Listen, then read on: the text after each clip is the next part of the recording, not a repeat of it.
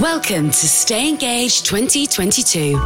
Everything you know and love about IAB Engage, but brought to you week by week. It's Engage, but offstage. Stay Engaged is hosted in partnership with TripleLift, the essential marketplace that offers advertising solutions for every channel and every objective. The only major supply side exchange designed to make advertising better for everyone advertisers, publishers, and consumers. The ad world can be a bit like swiping through your favorite dating app. Consumers pass on brands every day due to confusing messaging or bad creative. In this week's Stay Engaged episode, join host Tyrone Stewart, senior reporter at New Digital Age, as he navigates the tricky world of brand and consumer connections with expert advice from leading matchmakers, Octave Audio's Thomas McKay, Number 8's Emma Raz, Permutive's Glenn Bakerand, and Kim Aspelling from A Million Ads.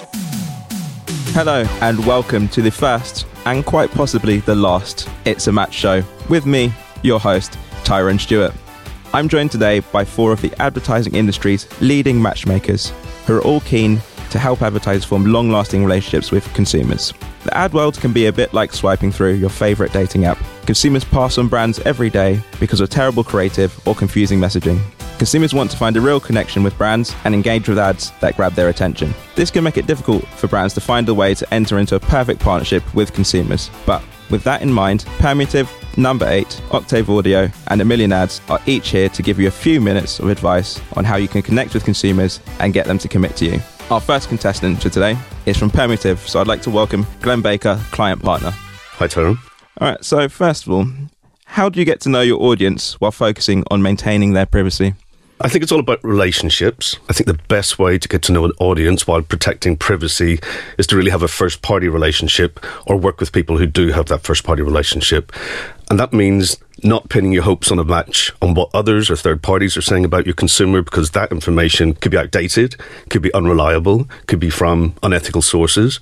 Instead, build your relationship and an understanding of consumers as a brand, and then to scale that out, build a relationship with publishers who have a one to one connection with the consumers that you're trying to reach those first party relationships are the strongest of all. So they respect and preserve user privacy by only telling you what you need to know about the consumer rather than everything about them. So tracking them around the web and leaking their sensitive data in the process. So find your match using data that's collected as part of that one-to-one connection because that data is the richest, it's the most accurate, and as a result, it's the most valuable data that's out there. So, publisher first party data tells us about the passions people have, how engaged they are, their intent, and it tells us this like really in the moment via tech that can pick up behavioral signals in, in like milliseconds and across every browser. Brilliant. So, where does the industry's love of third party cookies stand in this newfound relationship? Well, the industry has operated on third party cookies for what, over a decade now, but it's come well, at the expense of consumer privacy, and that's really impacted their trust in advertising. A Pew Research study showed that 79% of consumers are concerned about the way companies are using their data now. And there was a Deloitte study recently that showed that 78% of consumers believe that companies are responsible for protecting their data. And you can't build relationships on broken trust. And it's no longer just about third party cookies, because as brands will tell you, privacy has rewritten the rules of digital advertising and I'll probably break that down a little bit for you because that's a big statement. Regulatory changes and broken consumer trust have forced the ad ecosystem to evolve. Platforms and browsers are continuously making updates. You just look at the Apple asking their consumers to opt in for tracking across app in the mobile ecosystem. And in Europe now, publishers are implementing this reject all button for consumers, giving them like a really clear yes or no choice when sharing data for advertising. So being responsible with consumer data to restore consumer trust is really fundamental to those relationships that we spoke about a little bit earlier. And protecting privacy is now non negotiable, I would say we firmly believe that evolving from a web where data is open for anyone and everyone to use to a responsible web where user consent and data security is foundational will lead to a consumer experience that is built on trust. And that will benefit both brands and publishers and brands can responsibly activate audiences without any third party access to personal data.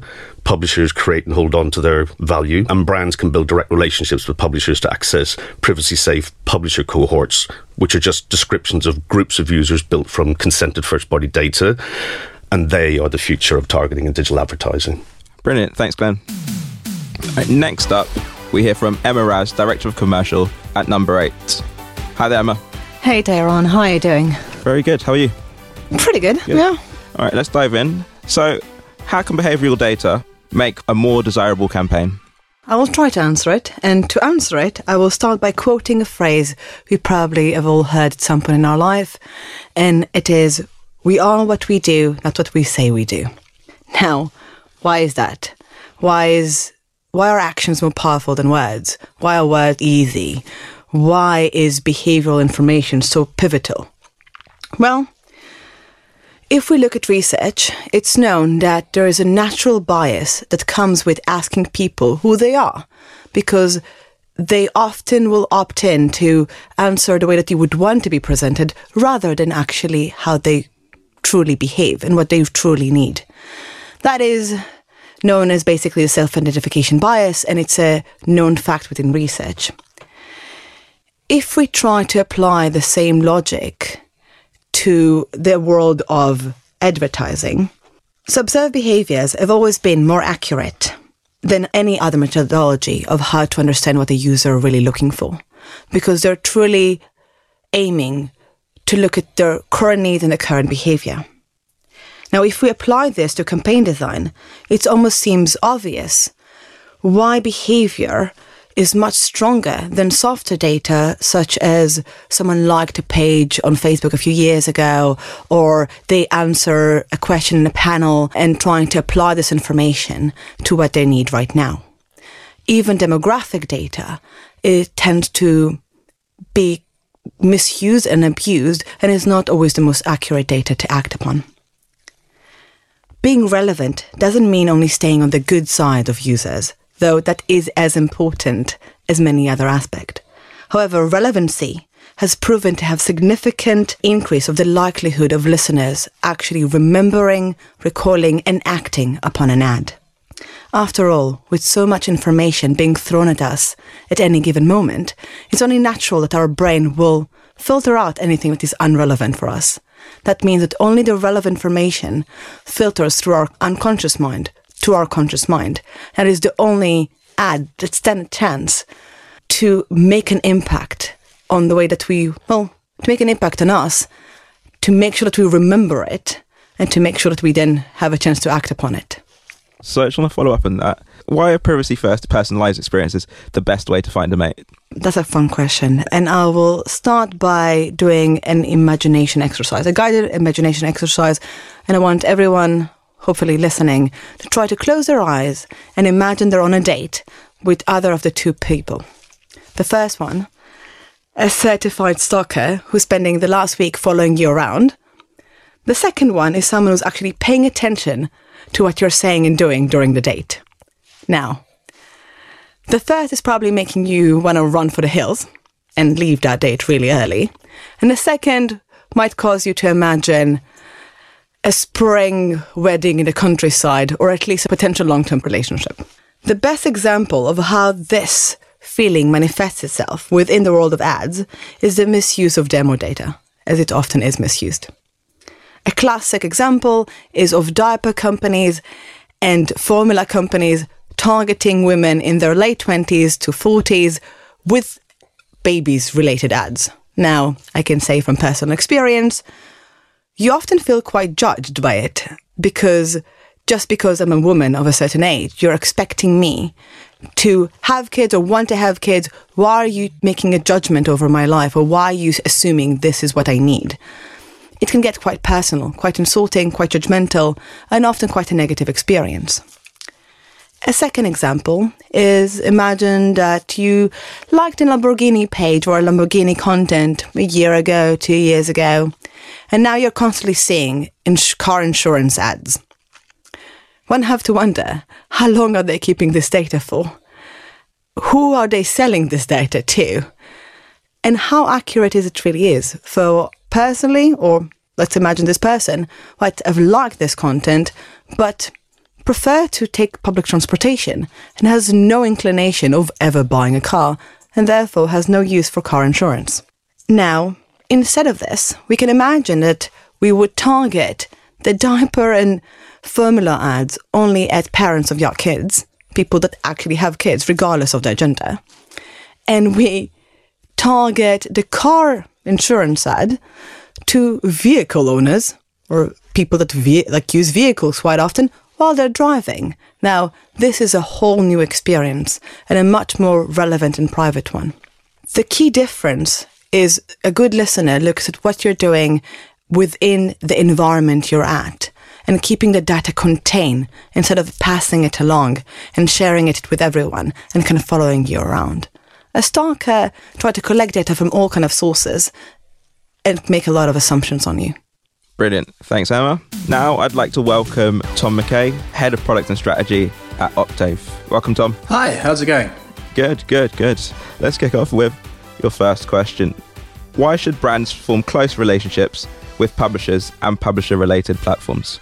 I think that's a really interesting question. I'd like to pick up on that phrase relationships that you used. It's really apt way of describing how uh, audio publishers and their audiences interact with each other. For me, audio is an incredibly personal medium for a user to consume, and you're really listening on your way home through headphones, and you've got an incredible connection that the audience has chosen to listen to and devote time to your content, really. Tying this into the brand relationships, I see it as a kind of a two way street uh, audio publishers and the publisher related platforms know their audience and the value they provide, while brands know who they want to reach and how they want to reach them essentially.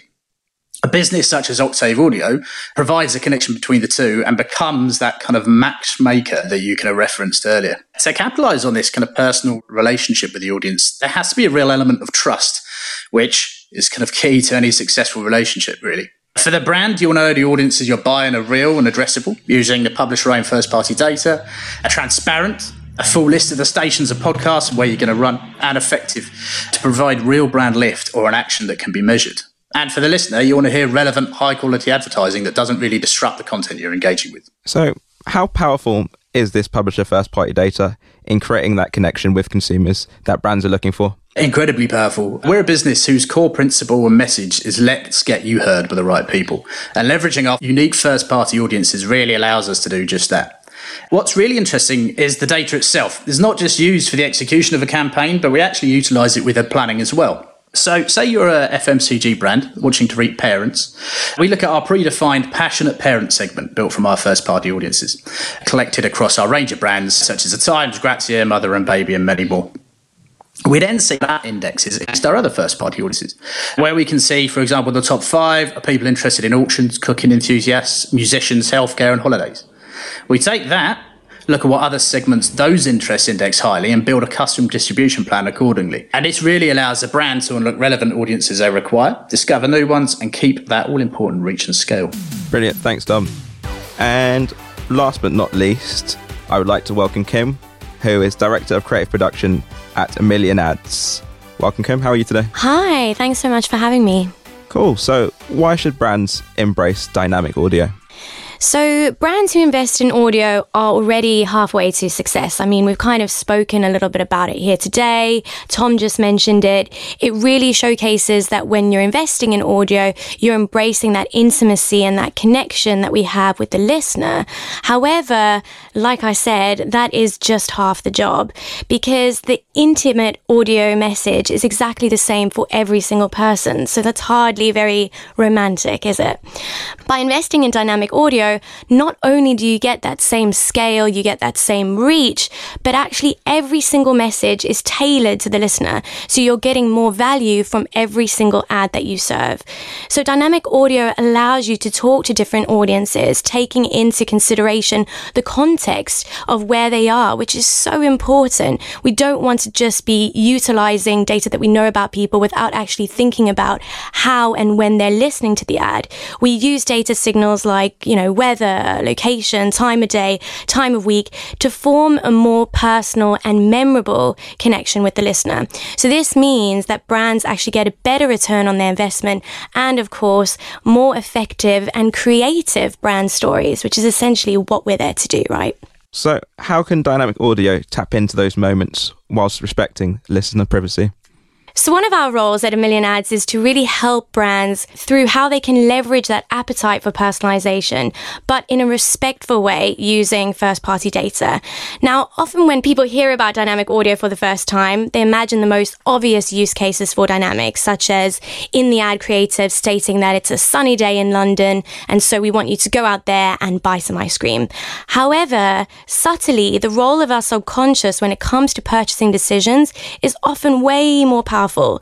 So, you know, when you're shopping in a supermarket, you're more likely to buy French wine when French music is playing and German wine when German music is playing without even realizing that this purchasing behavior is all being shaped by our subconscious. So when it comes to dynamic, we can of course take the literal route if the creative idea and concept is around that. However, we can do a lot more when it comes to subtlety. So playing an ad that mentions ice ice cream when it's hot without actually going into detail about the fact that it's a sunny day, for example. This way, the listener will feel as if it's a really relatable and useful ad. However, they won't feel like their privacy has been invaded because it's unlikely that they would even realize that it was a dynamic ad in the first place. Thanks, Kim. So, there you have it. Preventing consumers from swiping left on your brand is all about delivering a multi layered campaign that is relevant and personalised while respecting their privacy. Finding your perfect match isn't easy, but using these tips will go a long way toward helping you find that lasting connection with the people you're targeting. You're listening to Stay Engaged from IAB UK. Thank you for tuning in to this offstage audio session, and thanks to our partners at TripleLift. If you've enjoyed this session, please share it and tag at IAB UK on Twitter or Instagram. Subscribe wherever you're listening to hear the rest of the Stay Engaged sessions and for the regular IAB UK podcast. In the next Stay Engaged offstage session, Emily Roberts, co founder of the Women in Programmatic Network and senior associate at PwC, is joined by Louise Watson, practice director from Propeller Group, to discuss what needs to change in order to stop letting parents down in the industry. That's next on Stay Engaged.